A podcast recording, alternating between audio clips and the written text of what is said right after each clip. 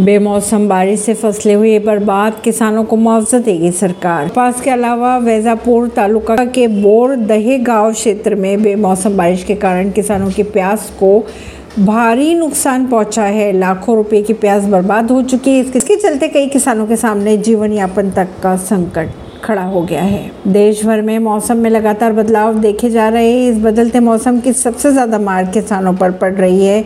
बारिश और ओलावृष्टि से महाराष्ट्र में सैकड़ों एकड़ की फ़सलें बर्बाद हो चुकी है। यहाँ के छत्रपति संभाजी नगर में लगातार दो दिन से हो रही बारिश के चलते खेतों में खड़ी फ़सल बर्बाद हो चुकी है। कई किसानों के घरों में पानी भर चुका है और घरों में रखी कपास भी पानी में भीग चुकी है।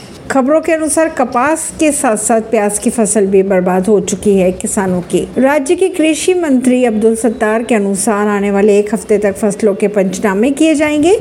जल्द से जल्द किसानों को नुकसान फ़सलों पर मुआवजा भी दिया जाएगा। केंद्र सरकार के सहयोग से इसे खरीद कर दूसरे देशों में एक्सपोर्ट किया जाएगा। ऐसी खबरों को जानने के लिए जुड़े रहिए जनता सरिश्ता पॉडकास्ट से। परवीन दिल्ली से।